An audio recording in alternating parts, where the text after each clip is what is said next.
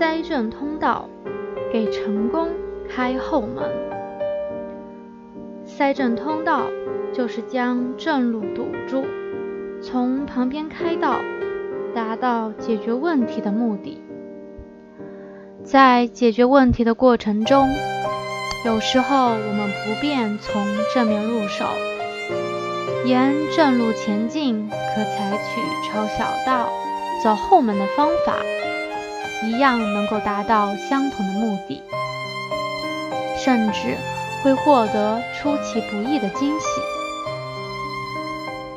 从侧面思考。如果你是一家电影公司的职员，现在公司要在另外一个城市开一家新的电影院，于是安排你做一件事，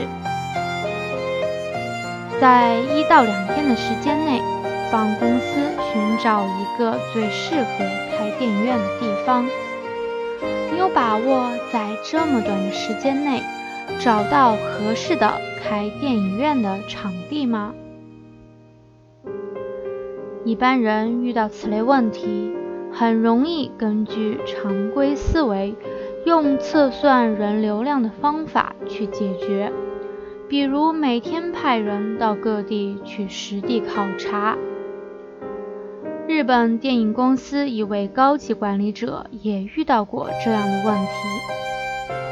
但他只采用了一个非常简单的方法，就轻松解决了。他带领下属到将要开设电影院的城市城市中派出所进行调查。调查的目标很简单：哪个地方平时丢钱包最多，然后就去选择丢钱包最多的地方开电影院。结果证明，这家电影院成为了电影公司开设众多电影院中最火的一家。钱包丢失最多的地方，就是人流量最大、消费最活跃旺盛的地方。这就是一种侧向思维方法。借题引申，维护他人自尊。有一个女中学生早恋，并以此题材写了一篇小说《紫罗兰在悄悄开放》。虽然没有发表，但却在同学间相互的传看。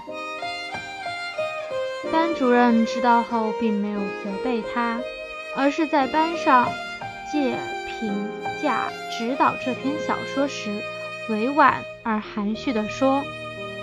这篇小说写得很生动，很真实，也挺有趣味，只是结尾不太好，应该更含蓄一些，给人留下回味。尤其是小说标题，应该改为《紫罗兰在含苞待放》。你说是吗？女中学生微笑地接受了这种友好的批评。不仅修改了小说，也很快与早恋告别了。这个班主任把早恋这个敏感的问题，通过巧妙含蓄的方式提出，并借题引申，既给了女学生以提醒，又维护了她的自尊心。如果当他直面说或贸然压制，都不会收到这么好的效果。借助与被劝说者有关的特定因素和契机，及时的表达劝说之意，要求劝说者机智灵活，善于应变，善于就地取材，侧面打出营销攻坚战。美国的高露洁牙膏在进入日本时。这样一个目标市场，并没有贸然采取进入全面出击的策略，而是先在离日本本土最近的琉球岛上展开了一连串的广告公关活动。